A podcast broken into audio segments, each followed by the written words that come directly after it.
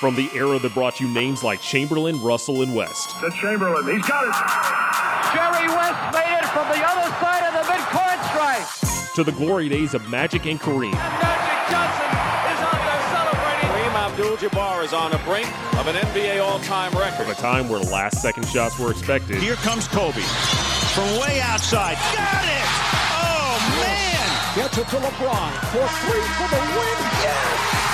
LeBron James! And rings were handed out like candy.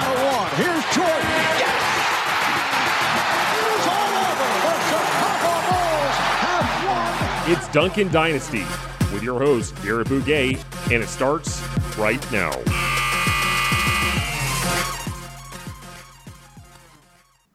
Welcome to another episode of Duncan Dynasty. I'm your host, Garrett Bouguet, and with me this week I've got a very special guest. He's a regular on the program and a fellow sports business classroom alum, Abuka Ufandu. Abuka, thanks so much for coming on.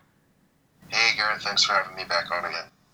Now, uh, Abuka, we're going to be doing a uh, our own version of the All Star Draft, which uh, this episode will be released on Wednesday, and the All Star Draft will be taking place Thursday night. So we're going to get uh, out ahead of this, and and the version of the All Star Draft that we're going to do is uh, I'm going to be acting as uh, as LeBron James, and uh, you know people confuse us all the time. Um, and uh, so I'm going to get the first pick of the starters, and then Abuka is going to be acting as Giannis Antetokounmpo, and uh, he is going to be getting the first pick in the reserves. And also, just to clarify for any of you listening, we're not going to be drafting this. This isn't a mock draft. This isn't any sort of prediction. Uh, this is going to be us selecting the players that we would select if we were those guys. And also, we're trying to build these teams out to compete in a you know hypothetical seven game playoff series. Uh, so we're not we're not basing any of these picks on like who would excel in an All Star game format when when no one is playing any defense. So uh, we're gonna get started with that in just a moment, and then anybody out there that also happens to be a uh, a fan of the Premier League. Abuka is a big uh, Manchester United fan, and we're going to break down a few things about soccer later in the episode. So Abuka, without further ado, we'll get started with the with the All Star draft, and uh, I, as LeBron James, with the first pick, will select Kawhi Leonard. Okay, Kawhi Leonard with the first pick.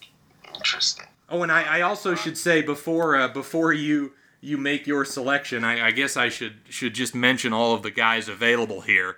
Um, in this opening round of picks, we have to select. Uh, we are going by the rules that they're going to use uh, on Thursday night. We have to select the eight remaining starters first, and uh, so the the eight the eight starters available in the Eastern Conference. There's Kemba Walker, Trae Young, Pascal Siakam, and Joel Embiid. And then in the Western Conference, there's James Harden, Luka Doncic, Kawhi Leonard, uh, who I just took, and uh, Anthony Davis. So, uh, with that said, Abuka, who uh, who are you going with with the second overall selection? I am going to pick James Harden with the second pick.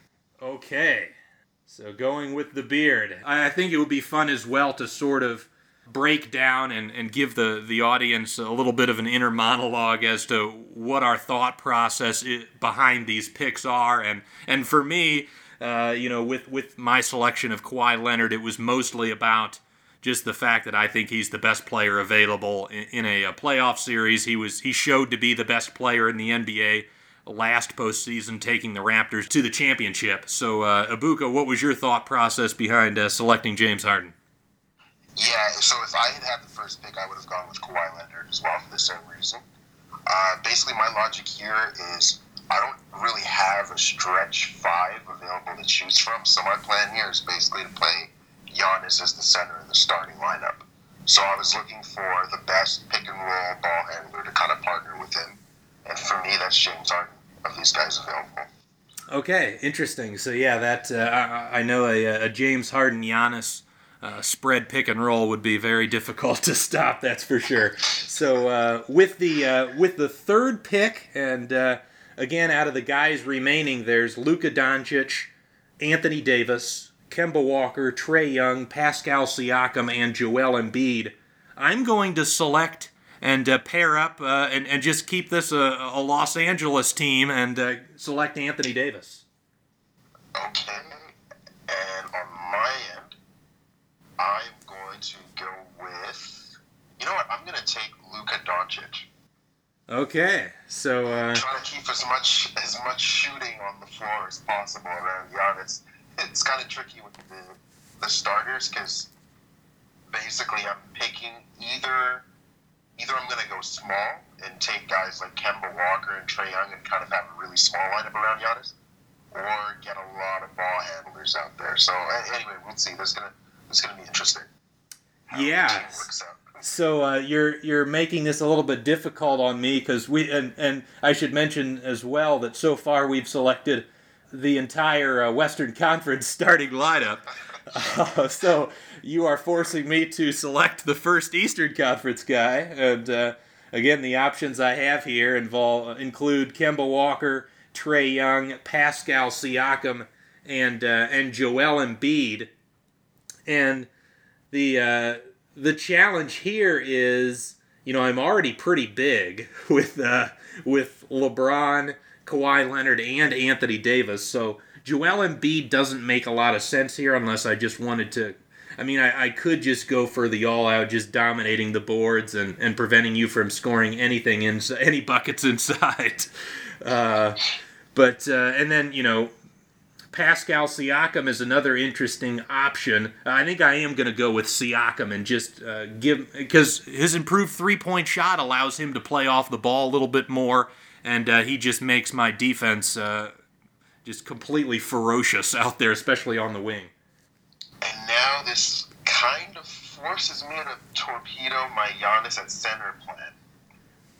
Because I think the gap in ability is so wide between Embiid and the two guys remaining that I just have to pick him.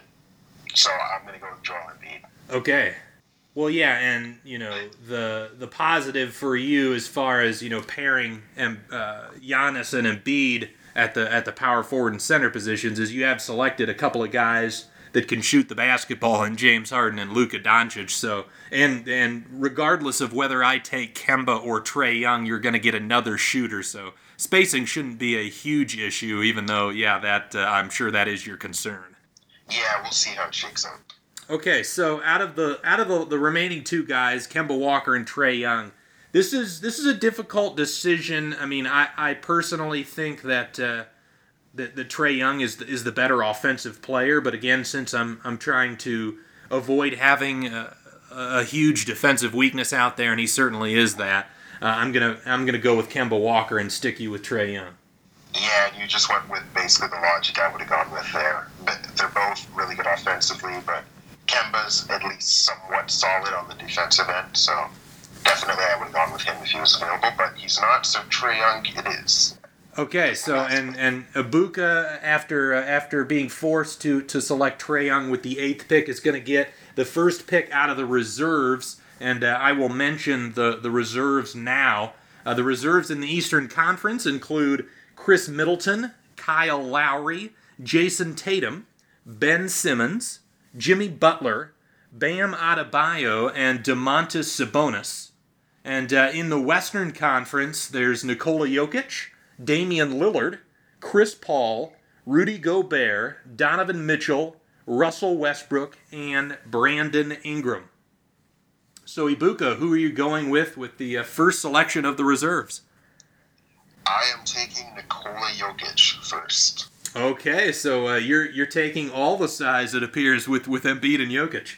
Yes, uh, you know, the thinking is maybe down the stretch, Embiid, you know, take a seat and maybe it'd be Nikola Jokic at the five instead, just to give even more shooting and a little bit more versatility on offense out there next to Giannis. Yeah, so um, it, it is interesting, you know, when, when we're you're talking about building out a, a roster here. You know, people might um, you know look at Jokic and say he's he's the best player available too, but it's it's not necessarily all about just picking the best guy out of these reserves at this stage because we are trying to build a roster that that makes some sense, has enough floor spacing, has enough defense, you know, and, and has enough rebounding. So, you know, looking at my starting lineup, Uh, I would say maybe one of my one of my big weaknesses would be a lack of uh, elite shooting out there. Um, so there are a couple of options for me. Obviously, Damian Lillard is is a really excellent shooter. Um, you know, but but the guy that I'm going to go with, and this might surprise you a bit, is I'm going to go with Chris Paul. And again, he's a guy that I think if I put him at at point guard, he is going to uh, be able to hold up defensively. He's also a really good shooter, and his uh, his lack of high usage doesn't really matter to me, given that uh, I've got a bunch of creators in my starting lineup. Yeah, and now I'm looking kind of along similar lines here because in my first round I took a lot of well, a few big guys and then also a lot of ball handlers, and even some of my bigs like Giannis and Jokic are capable of playing as point guards essentially out there on the floor. So I need a few guys who can kind of play off ball and just knock down shots. Right. So I'm actually going to pick someone, like you said, sort of similar to yours, who isn't really one of the best players left, but in terms of fit, and especially because he's Giannis' teammate, uh, I think he'd be an excellent guy to go with. Maybe a little bit too early, but I'm going with Khris Middleton. I'm not sure if you're going to pick him or not, so that's why I'm taking him off the board. It was not too early. He was going to be my next selection. So yeah, you've got me reeling here after uh, after making that uh, incredible selection. Uh, yeah, because you know again, wing players that can shoot, uh, you know, and and he's not a defensive liability either, uh, are, are pretty valuable. Um, so I'm going to go in a similar mold and kind of take my my plan B out of that that group of players and, and go with with Jayson Tatum. You know, he's got the size. He also can shoot the ball pretty well, uh, and you know he's he's improved quite a bit on the defensive end. Again, this isn't uh, anywhere close to uh, what I would consider the best player available left on the board, but I think he is a he is a, a good fit and a guy that can can play off the ball and. And basically, uh, if, if I'm coaching this team as as LeBron James as being the floor leader, I'll, I'll tell him no mid range shots, please. Okay, so for my next pick, so right now I only have one true point guard on the team, which is Trae Young, and I think there are actually some better point guards available, particularly in terms of how they actually fit on this team. Right. And it's a little bit of a debate for me here, because in my mind, the best point guard left is Lillard.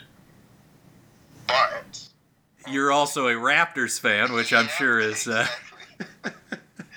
so I think what I'm going to do is also take, and again, honestly, Middleton and Lowry might be near the bottom of these this list of players in terms of actual ability, but I really like the way they fit with the rest of these guys. So I'm going to go with Lowry. Actually, as my next pick.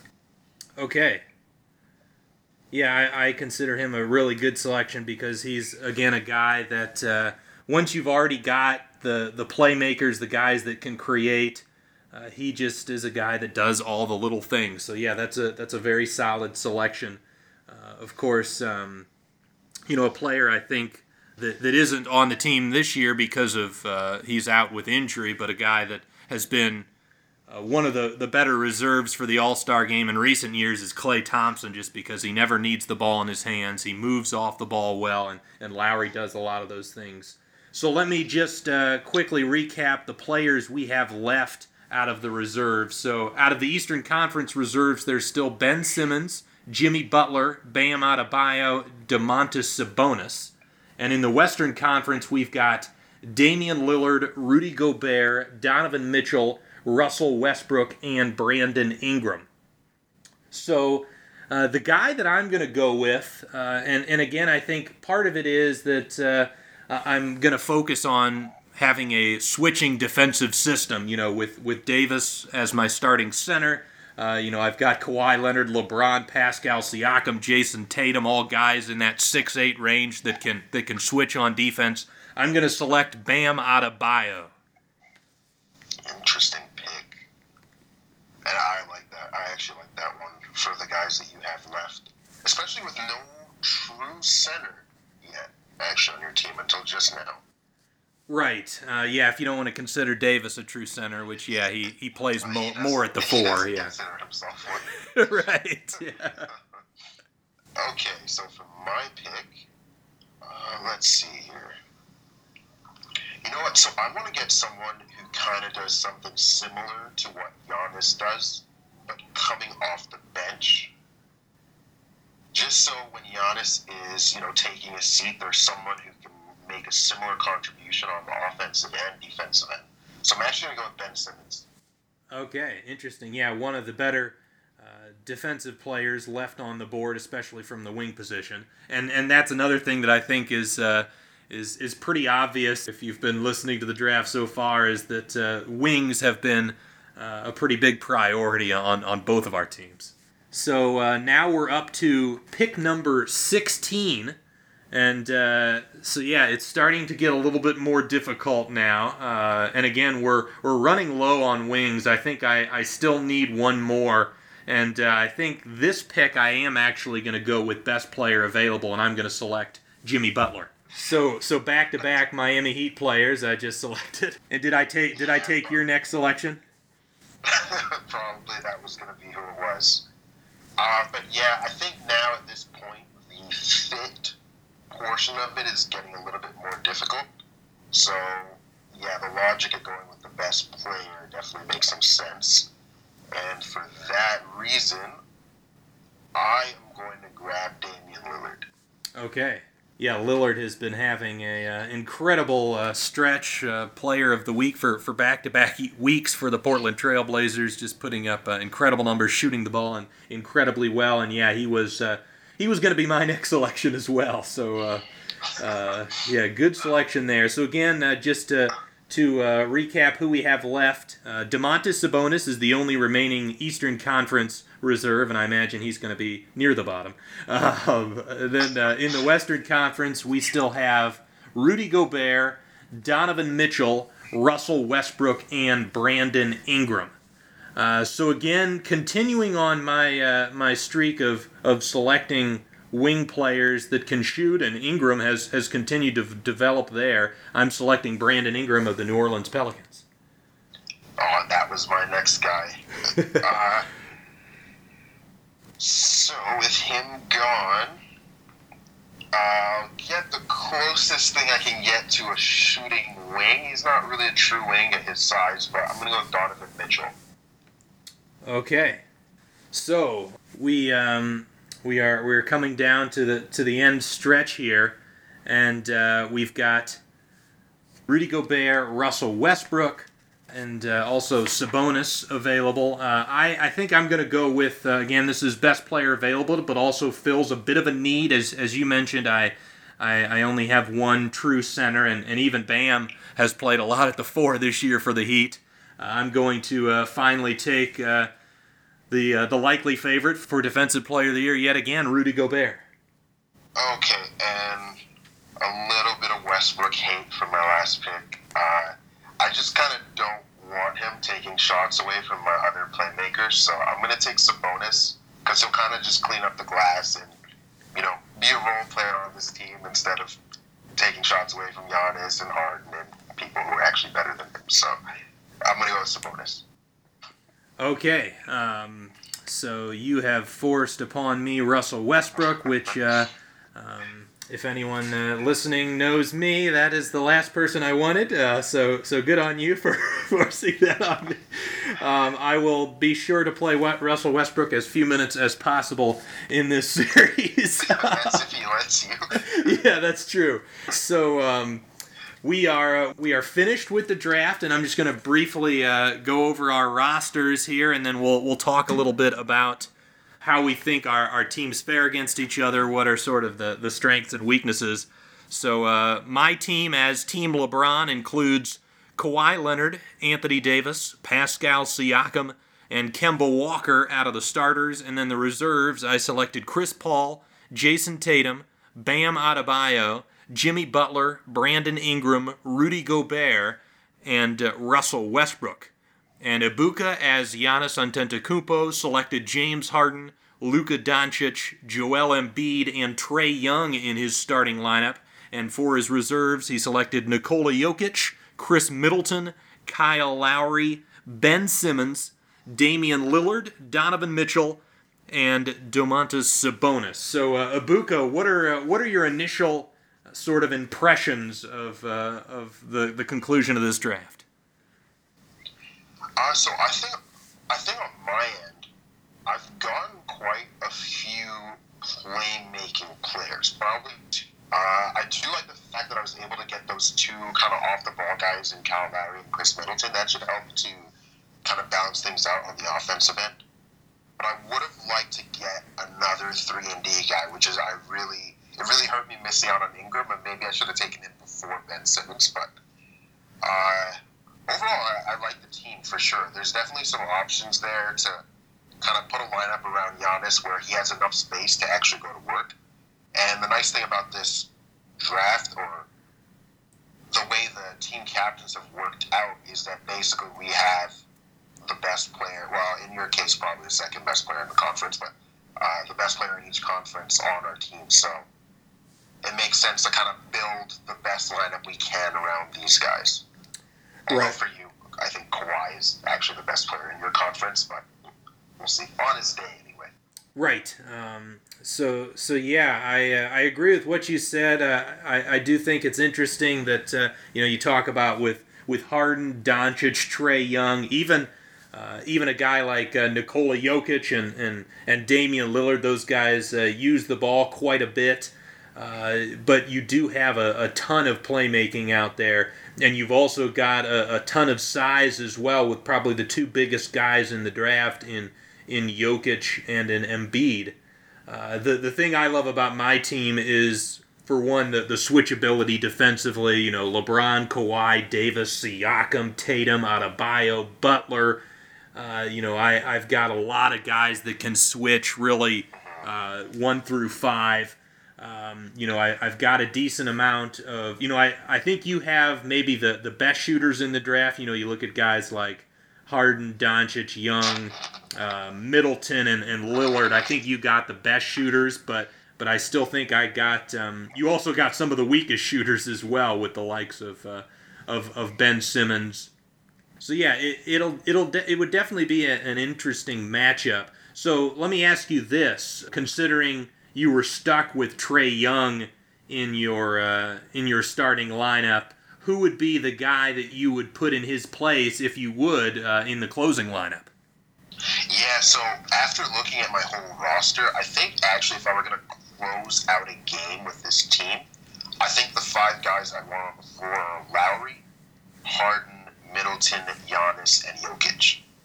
I think that kind of gives me the best balance. So I have with James Harden from the wing, and then Giannis and Jokic obviously are creators as well. But I like the spacing that Jokic gives Giannis at the five spot.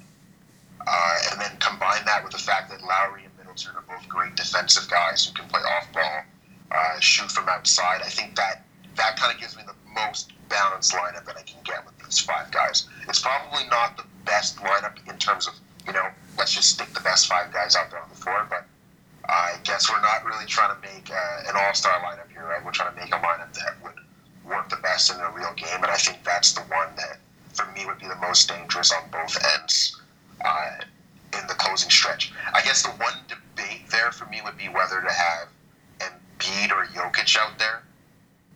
Uh, but yeah, I think Jokic is a better fit just because he is a better shooter than Embiid and also a bit better of a creator as well. So that would add, give the team a little bit more options on the offensive end. So I guess my question to you then is if, if my closing lineup involves Davis at the five, LeBron at the four, Kawhi at the three, at the at the two position, I might go with uh, I might just go huge and go with with Siakam, and then uh, I would have put Chris Paul in there instead of Kemba Walker. So my question for you, with your closing lineup with with James Harden at the three, who's guarding Kawhi Leonard? Oh no, I've got Harden at the two. Oh, gotcha. So who do you have at the three?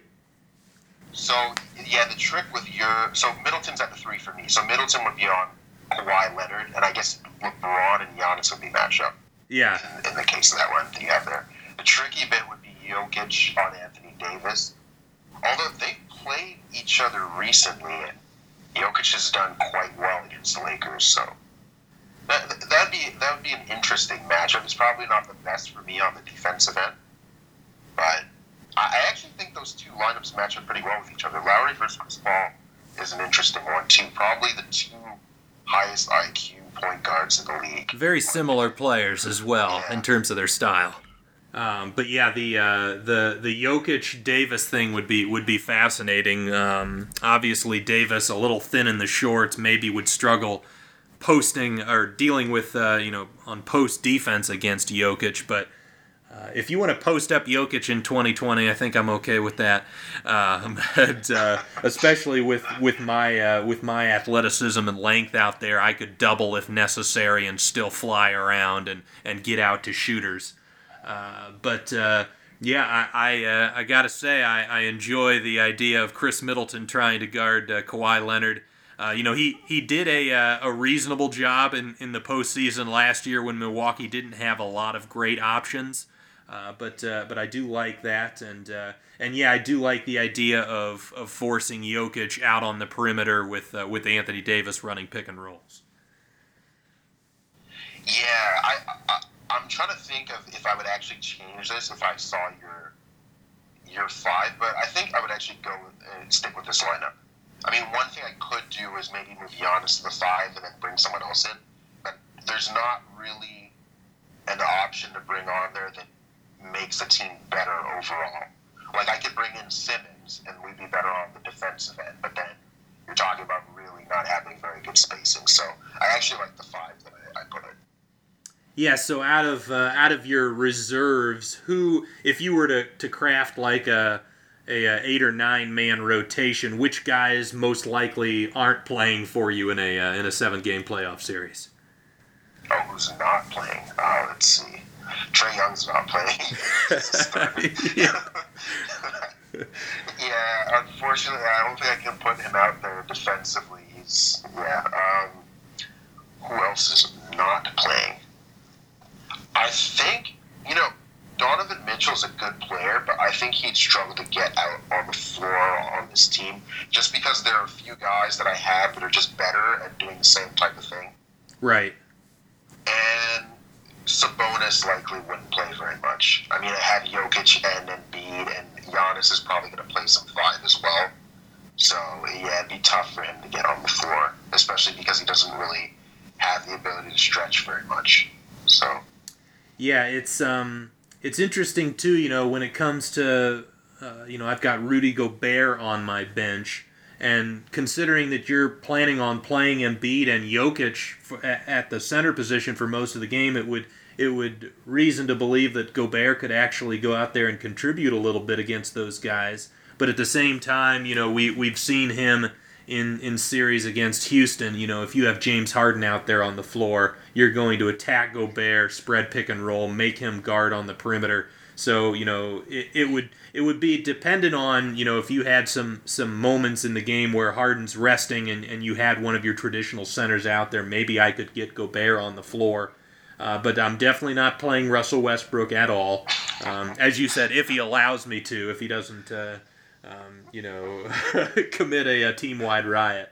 Uh, but uh, yeah, then the the other guys, you know, I, I think. Um, I think I would probably go with a 10 man rotation. Uh, and, and, maybe I would do the same thing as you and, and just go super big with my, my second units. Start Chris Paul and maybe not play Kemba Walker at all because, again, it, even though Kemba is, is significantly better uh, defensively than Trae Young, he still is a liability.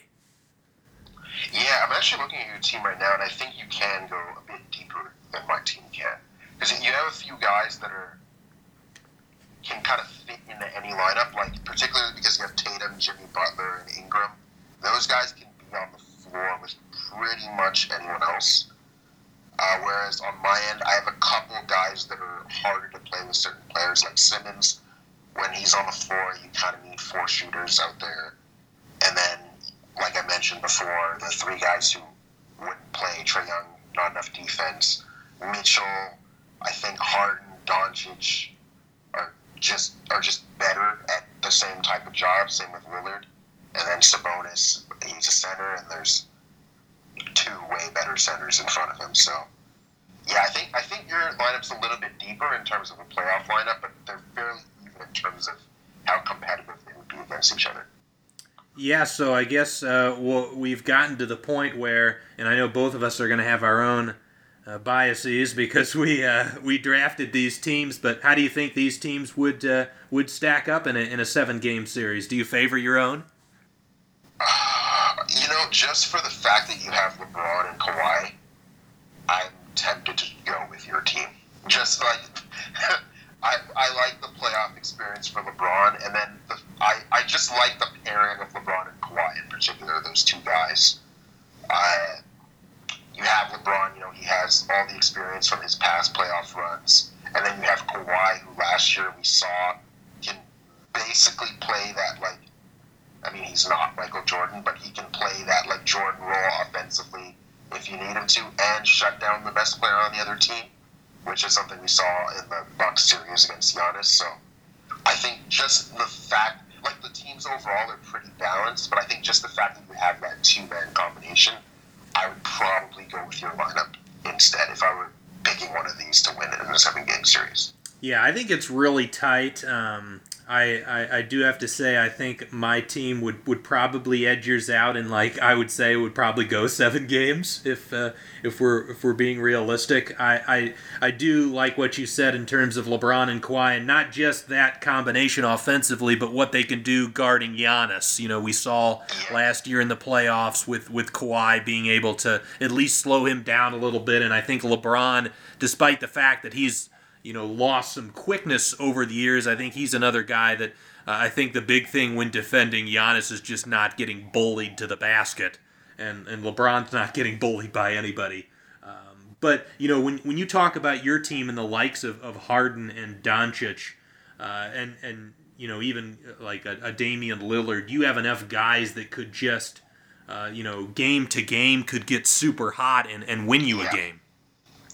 Yeah, so I was even thinking that uh, for sure it would be a seven game series just because of how balanced the two teams are. I actually think that even though I'm predicting your team would win this series, I think my team would actually have a better point differential over the course of the series. Because, like like you just mentioned with uh, Doncic, uh, Lillard, James Harden, I think this team is more explosive offensively Yeah, than, than yours. So most likely in the games that we win, I think the margin will be wider. Basically, what it comes down to in terms of actually winning the series is just that I think LeBron and Kawhi in those close moments of the games are just going to be too dominant for the guys on my team. And none of these guys are super proven in the clutch in the playoffs. Right, So, and it, it, yeah. I think it'll it'll come down a lot to uh, you know Harden, Doncic, and Lillard uh, whether or not they hit step backs over my six eight defenders. you know, I think that's a, there will be some games where they you know they shoot forty percent on those, and other games where they might shoot fifteen percent. So. Um, but yeah, this was a this was a really uh, really fun exercise. I'm excited to see how the uh, uh, how the actual draft pans out on Thursday. But uh, did you did you catch the the All Star draft last year, uh, the televised uh, version of it on TNT? You know what? No, I don't think I actually watched it last year. Okay, well, yeah, that last year was the first year they actually uh, made an event out of it, um, and and I thought LeBron definitely got the the better of Giannis in the draft, and it'll be interesting to see if. Uh, if, if Giannis does a little bit better this time, and, and they even executed a trade, but uh, trading in this situation seems it, it's just such a silly concept because uh, you know you're drafting guys and any sort of trade would be I'm trading this guy for a guy that you could have selected but you chose not to. It's it's such a strange strange concept. But they did execute a trade last year. I think LeBron got uh, Ben Simmons for and then he gave up Russell Westbrook. So uh, yeah it'll be interesting to see if there are any more trades this time around but uh, yeah, were there any other stray thoughts you had about this this process in general before we uh, move on and talk a little Premier League? Uh, just to kind of follow up to what you were just saying, uh, yeah, I guess in the last draft too, there was a lot of like recruitment going on. Yeah, there's gonna be there's gonna be politics as well with guys selecting players on their own team, that sort of that Yeah, sort of stuff. Yeah, which is kind of the nice part of trying to just draft like the best team instead of like predicting what LeBron and Giannis would pick. Although we did end up picking our teammates in the end in this one, so that that was cool. Yeah, I, I imagine LeBron will just take Anthony Davis with the first pick, um, Yeah, uh, as, as opposed to Kawhi. So that that'll be one difference I can pretty much guarantee will happen. But uh, yeah, that was a lot of fun. So let's let's move on and talk a little uh, Premier League. Um, Abuka, I know you're a, you're a big soccer fan, and I, uh, I I watch quite a bit of Premier League myself. And the the first thing we got to talk about, we'll get to Manchester United in a bit, but uh, Liverpool sitting there in, in first place by a mile, leading second place Manchester City by 22 points. The, the Reds have played 25 games. They've got 24 wins and a single draw, 73 points, a 45 goal differential. Uh, and and just for comparison, you know the the Leicester City team that won the title in 2016, they finished the year with 81 points, and Liverpool is just eight points off of that with 13 games to play. Yeah, there's no way they're losing at this point. it's, it's pretty much over. I was cringing kind of during all of that stuff you just listed out. Like, obviously, I'm a Manchester United fan, so Liverpool winning the league is pretty much the worst thing that could happen. yeah. Uh, it, I've never, I've never seen them win, and I was hoping I wouldn't have to. Obviously, they have the second most titles after United, but all of those happened prior to the Premier League actually forming uh, in the old Football League First Division. So I've never been subjected to actually watching Liverpool in the Premier League before. So it's a new one for me. And Yeah. definitely them winning by this kind of margin is, you know, in a way, it's almost better because I'm accepting it earlier on. so yeah. I, I'm kind of just, yeah, I'm kind of just, you know, adjusting to this new world of Liverpool being the best team in England. Uh, it's not fun, but yeah, I mean, from a, from an objective standpoint, though, they've been really impressive. And you know, the thing, the thing is, I don't actually think that Liverpool has like a squad like. Play, if you go player for player through their squad, I don't think it's 22 points better than every single other team in the league, especially not Man City. But I think they're so well coached, and because of the way that I, I think the mistake City made in not getting another central defender kind of caused them to not get off the, the right kind of start this year. And because Liverpool was able to open up that gap early on, I think they've just been really comfortable. Once they won that first game against Man City earlier on in the season, uh, they've just had such a wide gap, and City haven't been able to consistently win their game. So now it's at a point where they don't really have anyone chasing them. So yeah, it's you know it's a lot easier to win your games when you're not worried about like oh if we lose this week then Man City's going to jump over us. So there's a ton of pressure on you to win every single week. Like last year when I think the final point total was 98 to 97 for Man City Yes. which in any other season except for the year just before that, Liverpool would have won the league with that point total. Because prior to Guardiola's 100 point season, the record in the Premier League was 95 by Chelsea in 2005 when Mourinho showed up and did his session of dominating. So, Yeah, it's um, it'll be interesting to see uh, your your point about them not being pushed as as much, and, and and that makes things easier. You could almost look at it from the other perspective as well, is that they don't necessarily need to win week to week, so maybe they would take a step back and, and not have as as much intensity. Uh, I almost feel like Man City was was helped by the fact that Liverpool pushed them last year and uh, really were were able to play great football down the stretch. Uh, but you know, if if Liverpool wins the rest of their games, they're going to finish with with 112 points, which would, would top that uh, that Man City season from a couple of years ago when they when they set the Premier League record at 100. Do you believe uh, Liverpool's gonna gonna break that mark?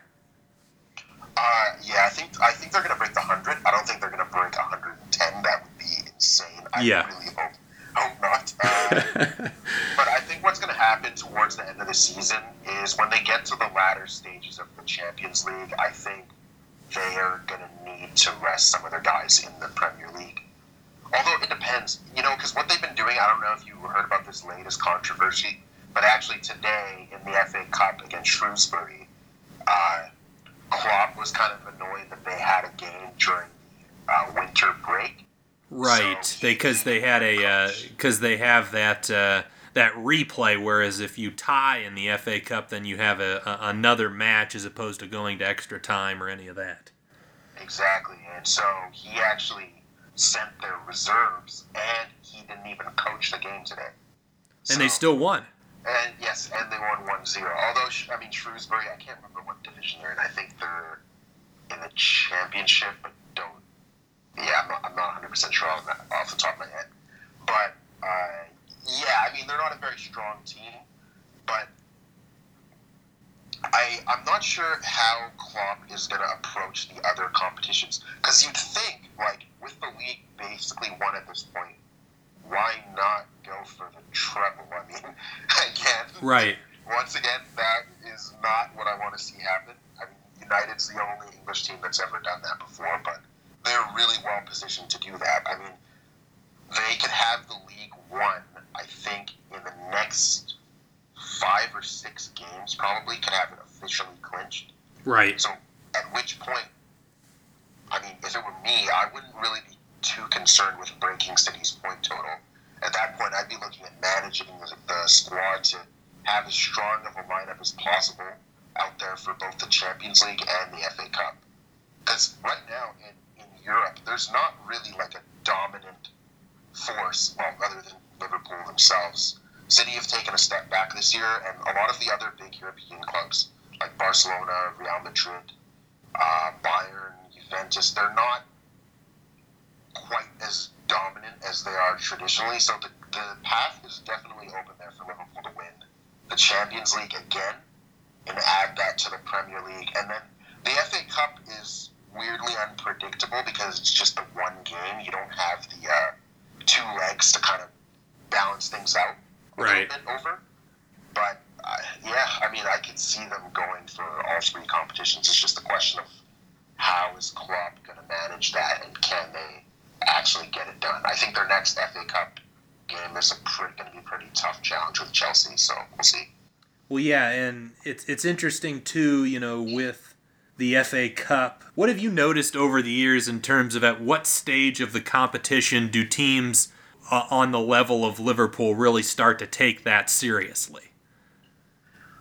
It depends. I mean, when you're Man City and you never draw any good teams somehow until the last uh, semi-final, you don't really need to take it seriously until the semis. Yeah. Uh, ty- typically, they start taking it seriously when they start drawing other like top half Premier League teams. So, I mean, the next game Liverpool's playing Chelsea, you'd think they'd put a pretty strong lineup out there. Uh, that's typically what tends to happen. Like, obviously, you like United in the next stage, they're playing Derby County. So, if that were Liverpool playing Derby County, I wouldn't expect them to put a very strong lineup out because Derby County is not a first division team. But once you start getting towards the last uh, three or four rounds, you know, the quarterfinals, semifinals, typically you're playing a stronger team. And just because of the fact that you're so close to winning, it's just two or three more games. Yeah, you're going to put a, a stronger lineup out there just to make sure, you know, that you give yourself the best chance to actually get to the final. Yeah, it'll be interesting to see. Although I know you you are hoping that it doesn't happen, to see if they're uh, they're competing near the end of, of all three of those competitions and, and could potentially win them all. So I'll ask you this, and again, I know this isn't an easy question for you to answer, but is this Liverpool team the best football team you've ever seen? No, no, I, I can answer that pretty. So that kind of goes back to what I was saying before. I don't think they actually have the best team that I've ever seen in the Premier League. I think their dominance right now is due to a number of factors. First of all, a lot of the traditionally top teams are really bad this year. So obviously you have Liverpool in first, and then you have Man City second by quite some distance, and then Leicester not far behind them. And then a pretty significant drop off to Chelsea. And then you have the teams from like 5 to 14 are all separated by, I think, five points right now. Yeah. So, yeah, it's a weird situation where, like, Sheffield United is doing better than Chelsea, or sorry, doing better than Arsenal and uh, Manchester United. So I think what's happening is Liverpool is really just taking advantage of a really weak league this year. Sort of similar to, so you mentioned Leicester before. So Leicester, a lot of the reason they were able to win is because those traditional big teams were all struggling. Yeah. And I think it's kind of a similar situation for Liverpool, but they actually have the team that would be capable of winning the league regardless of whether it was uh, whether it was a weak league or not. And that combined with the fact that the league is weak is allowing them to kind of just totally dominate. But again, you know, I can see the argument like if it comes to the end of the season and they've won every single game, or sorry, they haven't lost any games like the invincible Arsenal team, and they have the points record, you know, it, gets hard to not say it's the best season in the history of the Premier League, but I don't think this is the best team for me. I, some of those like early 2000s Arsenal teams or Manchester United in the late 90s or late 2000s, and even Chelsea in 2005, I think all those teams could compete with this Liverpool team. If you gave them like a Champions League knockout over two legs, I, I, I think they would competing with or even beating them, to be honest. Interesting. So yeah, I uh, I haven't been watching soccer as long as, as you have. Obviously, I started watching seriously probably around 2012, 2013. And as far as teams that I've seen, I think this team is the best. I mean, you look at um, you know just man to man the, the the fullbacks on this team. I think Trent Alexander Arnold is is uh, establishing himself as as the best right back in the world. You've got probably the best center back in the world in Van Dijk. You've got uh, you know their their front three of Mane, Firmino, and Salah is is just about as good as anybody, uh, any team out there. And the midfield, you know, there's there's nobody that special, but you look at the likes of of what Henderson has done this season, uh, Wijnaldum, Fabinho. They've they've got uh, just really solid players throughout the pitch, and, and even guys like Alex Oxlade Chamberlain has stepped up and, and he scored a couple of goals in, in recent weeks. Yeah, that's the thing with Liverpool. Is like a lot of these guys that are on their team were not cast-offs, but like players who were definitely underrated prior to, to being picked up by them. I mean, even in the case of Van Dijk, who for sure is the best center back in football right now, uh, when they paid seventy million for him, they got a lot of criticism for that for uh, overpaying essentially uh, for the transfer.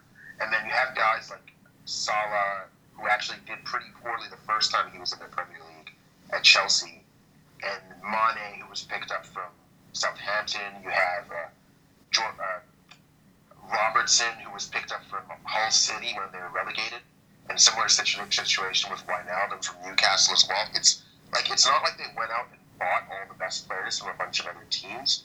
It's kind of just been a really good job of them scouting and picking up kind of underappreciated players. Right yeah, it, it, you know, it's really impressive that I'm not enjoying actually watching it, but just from an objective like point of view, you know, if I were not so heavily biased against Liverpool, uh, it is impressive like what they've been able to do in terms of scouting and putting together a team that works really well, and then obviously Klopp putting in a system where all these guys are able to really perform at their peak level. Like you mentioned, their fullbacks that that role isn't always the same in every other team, right? Like some teams they want the fullbacks to be quite a bit more defensive. For example, if you take a look at like someone like Aaron Wan-Bissaka at Manchester United. He's a great fullback, but he's a defensive-minded fullback.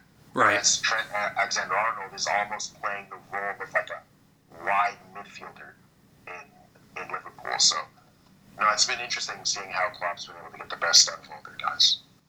Yeah, there's been a lot of uh, a lot of development uh, and and yeah, as you mentioned, the, the transfer fees, you know, yeah, Salah and uh, and Mane, I think they were they paid about forty million for those guys. And you look at you mentioned the Manchester City center back troubles that they've had. Uh, the guys that they're you know even playing or are putting on the bench, uh, your Nicholas Otamendi's, your John Stones, they paid 80 plus million for those guys and they're not performing. So it really is a, a testament to what Liverpool has been able to do. So let's move on and, and talk about uh, your favorite team and, and, Manchester United. Their last game they, they drew against uh, Wolverhampton, which Uh, by the way, the, the Wolves have been one of my favorite teams to watch this season. They're they're really fun. Uh, Adama Traore is de- is uh, developing into the one of the best players in the league. Uh, a guy that uh, got great speed and strength. So uh, they, they tied against the Wolves on Saturday, but they they brought in a, a new player, a new signing in Bruno Fernandes, a big fee for him, around 88 million. And what were what were your thoughts of his opening performance? I, I thought Bruno looked really good, and he did end up getting man of the match, I believe. Um, I think he was playing the wrong position.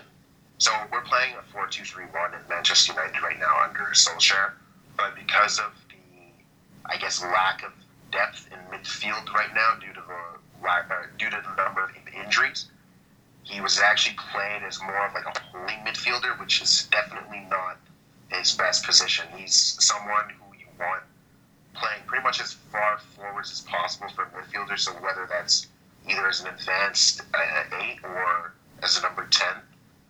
So I don't think he was probably. I don't think he was actually utilized in the right position, but he played pretty well for where he was played. And some of his long shots looked extremely dangerous. So he looks like a good signing. I think overall United has a lot bigger problems that can be solved by any individual player being signed. Uh, I think it goes all the way to the top in terms of organizational structure. They don't have a director of football, and Ed Woodward is kind of the one who's overseeing things at, at a high level, and that's resulting in uh, decisions me- being made that aren't particularly intelligent. Like, for example, you know, bringing in a temporary manager and then he has a good run, and you decide to hire him permanently based off of essentially a good run of form and not, you know, an actual track record previously as a manager. And obviously, when I say that, I'm referring to Ole Gunnar Solskjaer. Right. At at the time, I was pretty convinced shouldn't have been hired permanently, at least not until the end of the season. And we're seeing now that he's not really that great of a coach. So hmm. United has a lot of problems. yeah, and uh, you know, amongst those problems, Paul Pogba, who uh, I'm not sure if he's dealing with an injury or he's just been, you know, cast aside, but uh, you know, he's um, he's got all the talent in the world, but it hasn't really worked that well. Uh, he's they, there's been issues in terms of of uh, the perfect role for him as well. You know, they've played him in the, the deep lying midfield position, and, and he's probably better like Bruno Fernandes and, uh, you know, with given more freedom to to advance and, and be an attacker. Uh, but, uh, you know, they they tried to to really build out the, the defense with uh, the aforementioned Wan Bissaka at right back and uh, the, the center back from, from Leicester, Harry Maguire and uh, the the defense hasn't been as as solid as as uh, I'm sure you would have hoped. But yeah, there, there just seems to be so many uh, so many positions that they need to fill, and and now with the uh, the the injury to Marcus Rashford, they're bringing in Odion Ighalo on loan uh, to to fill the the striker role, which is now a, a huge problem as well, and and that also begs the question why they got rid of Lukaku.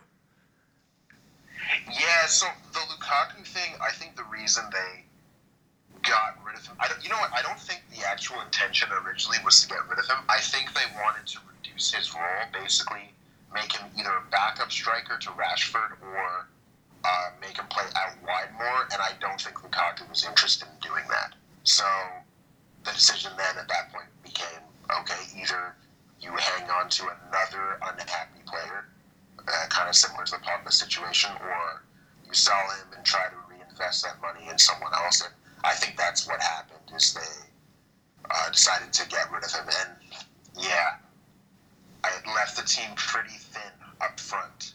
I mean, now, right in terms of forward options, you basically have Martial is the only real experienced Premier League player until this recent signing of Ighalo, but he hasn't really been good in the Premier League since 2016. So, yeah, it's uh, it, it looks pretty threadbare. I mean, you have Greenwood and Daniel James as well, but they're quite young and inexperienced, so it's not a wealth of options. And I think Rashford is out with an injury until April, so which is pretty much then about the end of the season, right? so right, and yeah, it's difficult. Yeah, they, they find themselves six points back of, of fourth place Chelsea with, with the 13 games left to play.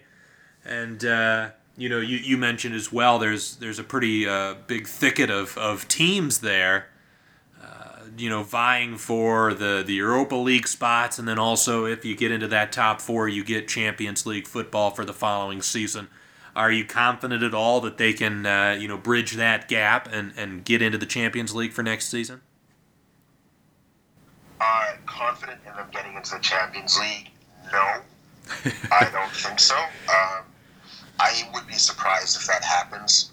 I do think that there's a slight glimmer of hope in terms of if Pogba and McTominay do come back, you do have some pretty strong midfield options there with Bruno Fernandes, Pogba, Fred, uh, McTominay, where you can actually put a fairly strong midfield out there. I mean, Pogba and Bruno Fernandes in front of a holding midfielder like Fred or McTominay is actually one of the better midfields in the league. It's a question of though, do we have the right system to actually take advantage of all those guys being on the pitch, and how motivated is Pogba? Like, does he even want to be at Manchester United anymore? Probably not, given what we've heard him say in the summer and what his agent's been saying all year. So, uh, yeah, it doesn't look good. And you know, you did mention that we're six points away from fourth, but I think United is actually closer to 14th place in terms of points. I think it's five points away from 14th. Yeah. so, you know, a couple bad results, and there's a pretty difficult run of fixtures coming up with, uh, I think, Chelsea, Everton, Watford, Man City coming up in the next few games. Those are all teams that have either been better than United this season or who've been playing better recently, with uh, Everton recently getting Ancelotti and Watford kind of working their way out of the relegation zone, where, yeah, a few bad results could actually see United joining Arsenal in that uh, double digit standing position in 10th or 11th. So uh, we'll see what happens over the next few weeks, but I would not put any money on United finishing in the top four or even in the top six, to be honest. Yeah, and and the challenges you mentioned, even if they get that that uh, perfect midfield out there, that especially with with Fernandes and Pogba, that can create chances with with their uh, you know multitude of, of passes and, and passing instincts. Uh, the the lack of that goal scorer up front is also a concern. You need a guy that that f- can finish those plays. But uh, yeah, was there, was there anything else you uh, wanted to talk about as far as the Premier League before we wrap up? Uh, no, no big topics. Uh, I think, I guess one thing is it'll be interesting to see who's managing all the big teams next year. Uh, I don't know. To be honest, I think United will probably have a different manager next season, whether that's Pochettino or whoever else. And then you got to look at Chelsea as well. If they don't get that top four spot, will they stick with Lampard? Because Abramovich has been pretty trigger happy with managers in the past. Uh, so we'll, we'll see what happens. Even with Lampard being a Chelsea legend, if they let him stick around, if they don't get top four. That's that would be insane to me because I think Lampard has been has been pretty great, and the fact that they, uh, you know, he was vocal about wanting them to uh, to to bolster the roster this January, and they did nothing. Yeah, that was surprising actually because they spent a lot of money on legal fees to get their transfer ban lifted so that they could actually buy someone in January, and then they. So, kind of a strange decision. Hopefully, it doesn't. Well, for their sake, hopefully it doesn't result in them being passed in the standings. But Tottenham are right there behind them. Uh, so, I mean, a bad result against United next week could really see them drop back into a serious fight for fourth. So, we'll see what happens with Chelsea. Well, yeah. Uh, Abramovich, he's fired managers in the past who have done some pretty good things for them. I mean, he fired a manager right off of a Champions League win before, so we'll see. Yeah, and uh, I love Pochettino. I think if uh, if United were to pick him up, that would be a great get. Uh, he is uh, a, a, really skilled and talented manager, and, and he's another guy that I think, um, you know, the, a lot of the struggles this year in particular, leading up to his firing, involved them you know, not executing in the transfer market. You know, they've been they spent years focusing on the new stadium as opposed to you know building the team out. And then you had players that uh, were, were forced to stick around, like Christian Eriksen, when they clearly wanted to leave. But I think Pochettino is is one of the best managers in the world. Yeah, I think he suffered from so actually something that Ferguson used to talk about when he was at United is basically like the need to rotate not even just bolster the squad, but actually rotate and change it up over as years come by, because it, things can actually get stale for the players, particularly in the situation of Tottenham where they had the same group of guys and they kind of just continually kept coming up just short. Like they just lost out on the Premier League to Leicester. They lost that Champions League final. Uh, they lost in a few cups in like the semi-final or final and you just that same group of guys together and not bringing in anyone new over time, that just kind of wears wears people down. And I think in the end, Pochettino just wasn't able to get a tune out of him anymore. And to be honest, even now, Mourinho isn't exactly hasn't exactly turned them into world beaters. Right. There, so uh, yeah, it's it's a tricky one. But yeah, for sure, for me, right now, from the managers available, I'd love to see Pochettino come in at United and there's been some talk that he's they've been in discussions with him to come in, sort of similar to what happened with uh, Mourinho when Van Gaal was managing the team. And I've even seen some talk that Pochettino's made quite a few demands in terms of the actual organizational structure above him, potentially like uh, requiring a director of football to be brought in. I don't know if that he has that much cachet to actually do something like that, but that that would be great because really the big problem at United for the past six years is uh, just not having having an overall football vision. Uh, when you lose a manager like Ferguson, who wasn't just coaching the team but also like, you know, guiding the vision of the team for the last 25 years, and you don't bring in someone to do that job, that's where how you end up in a situation where you're contis- consistently changing managers, uh, changing the style of play of the team, and then having to buy and sell players because you bought one set of players to play this style, but then now you want to play a different way, so you have to change up the squad entirely. So hopefully they can bring in someone who's going to kind of oversee all of that. Like essentially, the director of football position is similar to having a general manager in. Uh, in basketball. Right. So the fact that United don't have one is a big problem. It's like if you had uh, an owner with very little knowledge of actual basketball running the team as a GM. Oh wait, that's the Knicks, right? and you see how good they, they are. So yeah and you look at a team like uh, Liverpool, they have, uh, you know, speaking of uh, bringing this back to, to basketball and, and talking about how, how teams have prioritized analytics, Liverpool has, has done that in the Premier League. They've got coaches for, for throw ins to try to get the most out of every possible opportunities that they have. Exactly. It's really important to bring in the right people to manage the team, for sure. Well, yeah, it'll be uh, it'll be fascinating to uh, to see the rest of this season play out, and then yes, as uh, as the off season of the Premier League comes and, and the, the change of managers, there's always a uh, a coaching carousel going on every off season. But uh, yeah, for, for me, it's uh, NBA is one A and the Premier League is is one B. I, I love them both, and thanks so much, Abuka, for, for coming on and and chatting about it with me. No problem. Happy to come on anytime.